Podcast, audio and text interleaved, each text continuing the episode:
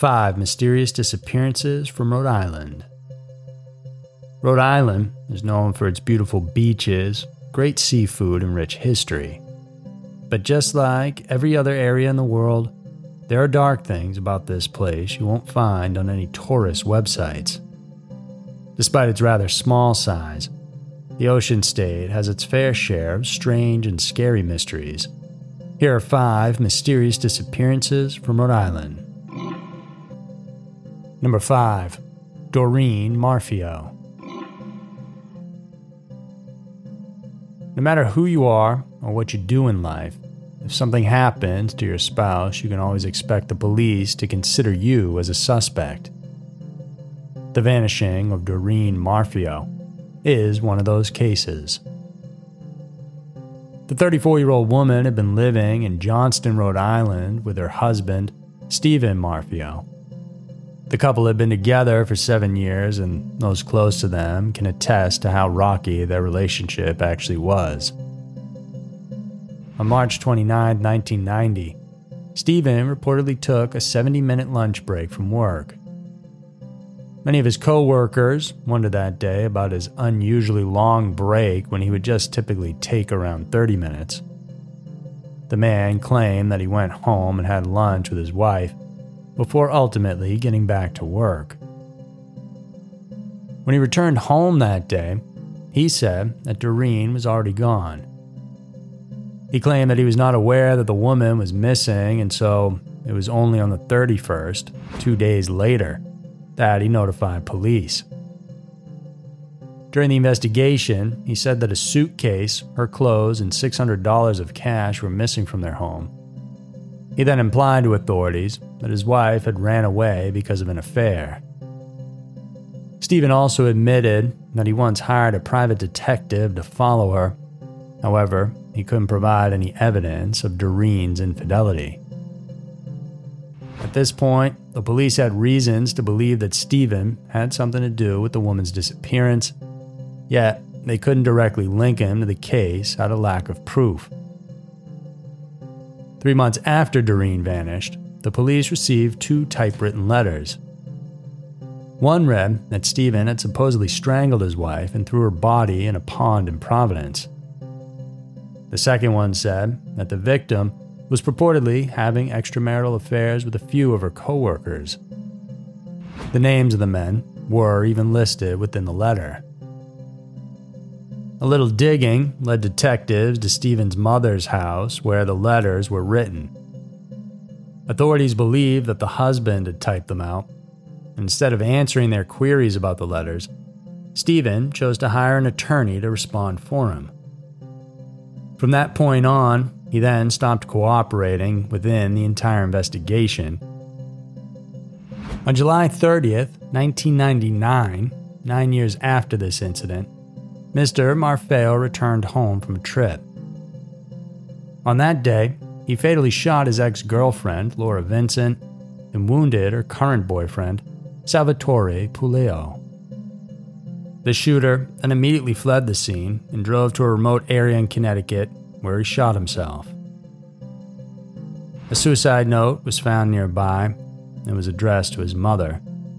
There he said that he felt guilty about Doreen's disappearance However, it contained no further information about the circumstances as well as the whereabouts of the woman. Taking this hint, police searched the nearby reservoir from where Stephen committed suicide, and they were hoping to find his wife's body, but the search resulted in nothing. Doreen Marfeo remains missing to this day. While Stephen was never charged in Doreen's disappearance, Authorities strongly believe that he may have had something to do with it. Unfortunately, though, he's no longer around to either refute or confirm the allegations, and unless someone else is found responsible for the crime, her disappearance and rumored death will persist to be a mystery. Number 4. Wojciech Fudali Friends are the ones would be the first to notice if you're in a difficult situation and would be there to help you out. Wojciech Fudali had exactly this kind of group, however, there's only so much that they could do for him. On December 6, 2008, Fudali left his Newport apartment to stay with his friends on the West Bay. These were the people whom he spent time with as a student at the University of Rhode Island. While he was with them, they noticed him acting strangely. They'd always known him to be taking anti anxiety medication, but they were able to notice that he was skipping his meds prior to an unexpected incident, and this got them worried. Later that evening, they heard loud noises coming from the room where Fudali was staying. They checked on him and left accordingly soon after he calmed down, but that would be the last time they saw the 22 year old. He just basically vanished out of thin air after that. Later on, an eyewitness told detectives she saw Fudali sitting on a dock.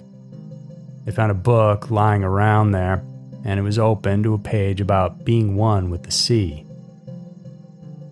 Investigators presumed he could have gone into the water, but just before they could embark on a search, another witness claimed he saw the man running through the marsh wearing almost nothing. It was very cold that day, and they feared he may not survive the harsh temperatures for very long with no clothes on.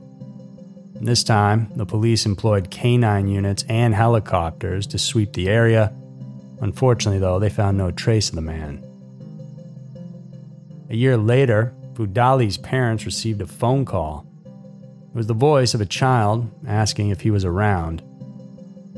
Police traced the call back to a woman in Puerto Rico it was rather strange, to say the least, for her to know that number and the fact that the child sought for him by his name. A week passed when his mother found a post it note in their kitchen with the message saying, I miss you, love Wojciech. I am at the bet. Everything about the letter looked rather strange. The words were misspelt, and even his name was written wrong. A handwriting analyst was made to examine the note, but the results were rather inconclusive. Wojciech Fudali remains missing to this day. There have been a lot of theories regarding this case. Did the young man have a mental breakdown and flee to Puerto Rico? Could he have suffered severe injuries causing him to forget his identity? Or could there be some more sinister reason for his disappearance? Number 3. Katrina McVeigh. On May 3, 1992, Katrina McVeigh was last seen getting into a car near Front and Lincoln Streets in Woonsocket, Rhode Island. She was known to be heavily involved in drugs and prostitution at the time of her disappearance. The mother of three had also just gotten out of an abusive relationship Meanwhile, the 27 year old was stripped of her custody rights to all her children. Her family, including her parents, didn't know that she had been missing for quite some time already. It was only on June 17, 1992, six weeks since she was last seen, that her family reported her missing. Considering her situation, authorities suspected foul play could have been involved. They even believed her to be deceased already, however, they had yet to find any evidence to back up that theory. Through the years, there emerged a number of disturbing developments about the case. This included the time when Charlotte Saulnier, the missing woman's mother, received a call from a stranger who simply said, You will never find her, which of course referred to McVeigh. Her brother also told police that she may have been buried on the banks of the Blackstone River. Apparently, McVeigh's disappearance wouldn't be the only unsolved mystery to occur in their town of Woonsocket. In 1993, a woman named Sharon Plass was found dead in Blackstone River. Two years later, a 28 year old, Megan Paul, was found stabbed to death in her apartment on North Main Street. In 2001, another Woonsocket resident, Cindy Roberts, went missing and was later found murdered. Her body was discovered in an area close to where McVeigh vanished.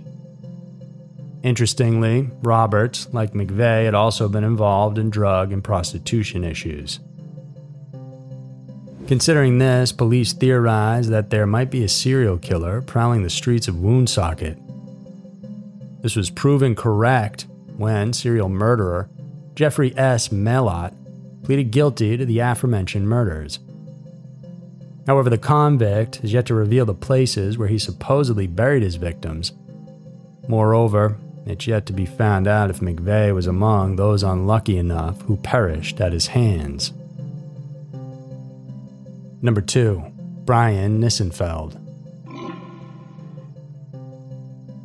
For most students, the first year in college will always be an adjustment period. For the New Jersey resident, Brian Nissenfeld, college life proved to be more than just that. On February 6, 1997, the 18 year old architecture student got out of a class at Roger Williams College and just disappeared out of everyone's sight. At first, it seemed like the young man had just simply taken off for a self imposed break. Friends and acquaintances had become aware of Nissenfeld's growing homesickness and his tendencies to become emotionally upset over just about anything. It was only after six days since he took off from that class that college officials were able to notify the student's parents. Officers from the Bristol Police Department were also called to look into the matter, and their initial findings suggested that Nissenfeld ran away for reasons that have yet to be known. But six months after the incident, a woman and her daughter who were walking along Hoggs Beach discovered a boot with a human foot still stuck inside it. A subsequent DNA test revealed that the bone and the remains later found nearby actually belonged to the college kid. Investigators surmised that Nissenfeld may have slipped while walking on some rocks, fell into the water, and died. They also suspected that he may have committed suicide by jumping off the nearby Mount Hope Bridge. A further look into the case led detectives to some disturbing information. Witnesses said that the teenager had actually been receiving threats from a former schoolmate at Roger Williams, whom he knew during his first semester. It was not stated, though, if he was friends with or romantically involved with this other male student. Reports also indicated that just days before Nissenfeld vanished, this mystery student allegedly threatened him via a series of phone calls. He said that he would be going back to the campus to hurt him. As of now, no one knows the circumstances that led the student into the horrible situation he was in. Was it an accident, a suicide, or perhaps a murder? The police have yet to find the rest of his body or any evidence that may indicate the nature of his death. So, as of now, the case remains inconclusive. Meanwhile, the Rhode Island State Police are urging anyone to report if they know anything about the disappearance and eventual death of Brian Nissenfeld. Number 1. Adam Emery. Anyone from Rhode Island would probably have heard and perhaps have wondered about the case of Adam Emery. Is he still alive or already dead? The bizarreness of this case began one day in August of 1990. Adam and his wife, Elena Emery, and two other friends were at a roadside food stand in Rocky Point Park. Suddenly, a vehicle sideswiped the couple's car the man became enraged and followed who he believed to have caused the accident. After prompting the other car to stop, witnesses said that they saw Adam run to the driver's side and fatally stab the driver through the heart. The events got even more terrifying. It was found out that the pursuer had actually chased after the wrong car, and thereby stabbed the wrong person. The victim a 20 year old, Jay Bass, was pronounced dead at the scene. Emery was consequently convicted of second degree murder for the crime in 1993. Witnesses during his trial said that they were disturbed to see the accused showing little to no remorse for his actions. But for some surprising turn of events, the judge decided to let Emery get out on bail. The order was for him to get his affairs in order before he would be sentenced.